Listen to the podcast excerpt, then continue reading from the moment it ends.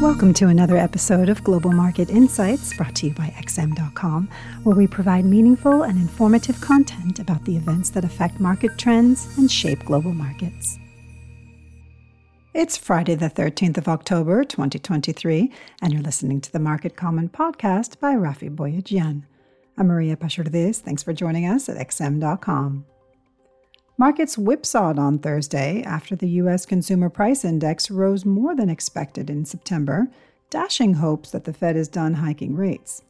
The CPI measure of inflation edged up 0.4% month on month, beating forecasts of a 0.3% increase, while the annual figure was unchanged at 3.7% instead of easing to 3.6%. After a string of not so hawkish remarks by Fed officials over the past week put a stop to the relentless rally in Treasury yields, the latest CPI report was a stark reminder to investors that the risks to inflation remain to the upside.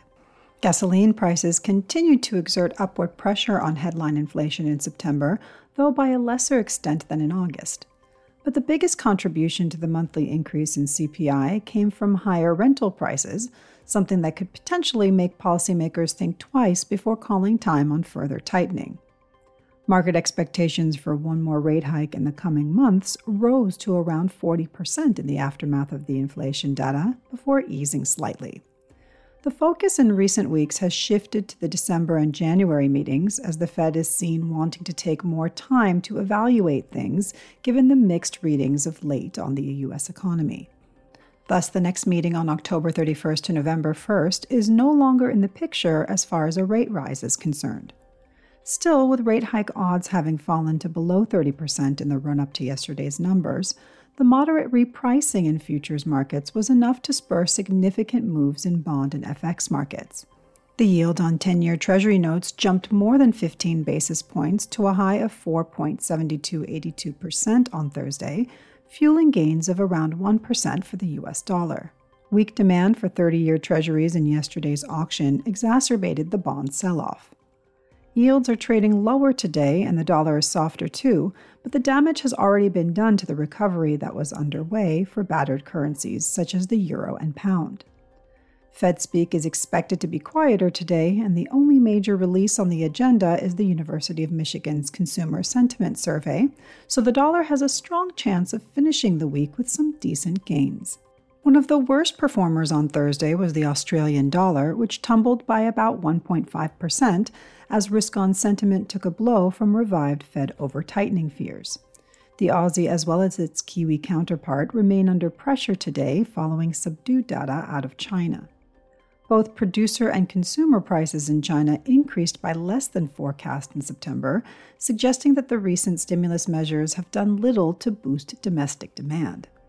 There was slightly better news from trade figures for the same period, as the drop in exports wasn't as large as had been anticipated. Oil futures shrugged off the sluggish data to rally more than 2% after Washington imposed sanctions on two shipping companies for breaching the $60 price cap on Russian oil. It's the first time that the U.S. has sanctioned the owners of tankers carrying Russian oil, signaling a fresh move by the West to tighten the enforcement of the G7 price cap. Today's gains in oil prices more than offset the post CPI drop, as well as the sell off from the surge in weekly crude stockpiles in the U.S. Gold, meanwhile, resumed its climb with yesterday's decline on the back of the rebound in bond yields proving to be just a blip. The precious metal approached $1,885 per ounce, lifting its weekly gains to 2.9%, its best performance since March. Ongoing tensions in the Middle East are likely keeping the safe haven gold elevated as Israel is intensifying its assault on Gaza following last weekend's attacks by Hamas. In equities, a negative close on Wall Street yesterday weighed on Asian and European markets on Friday. At this point, the recent correction in yields is looking increasingly just that a correction, and it's too soon to be able to say with any certainty that yields have peaked. Even if the Fed doesn't raise rates again, the risk of inflation taking longer than expected to fall all the way down to 2% can't be ignored. And when there are three 25 basis point rate cuts priced in for 2024, a lot can still go wrong for equity markets. For the time being, however, all eyes are on the Q3 earnings season, which is set to kick off today with the big banks. JP Morgan Chase, Citigroup, and Wells Fargo are all due to report the results later on Wall Street before the closing bell. Thanks for listening. This was today's market comment here at XM.com. Thank you for listening to another episode of Global Market Insights brought to you by XM.com. For more in depth technical and fundamental analysis, be sure to visit www.xm.com forward slash research.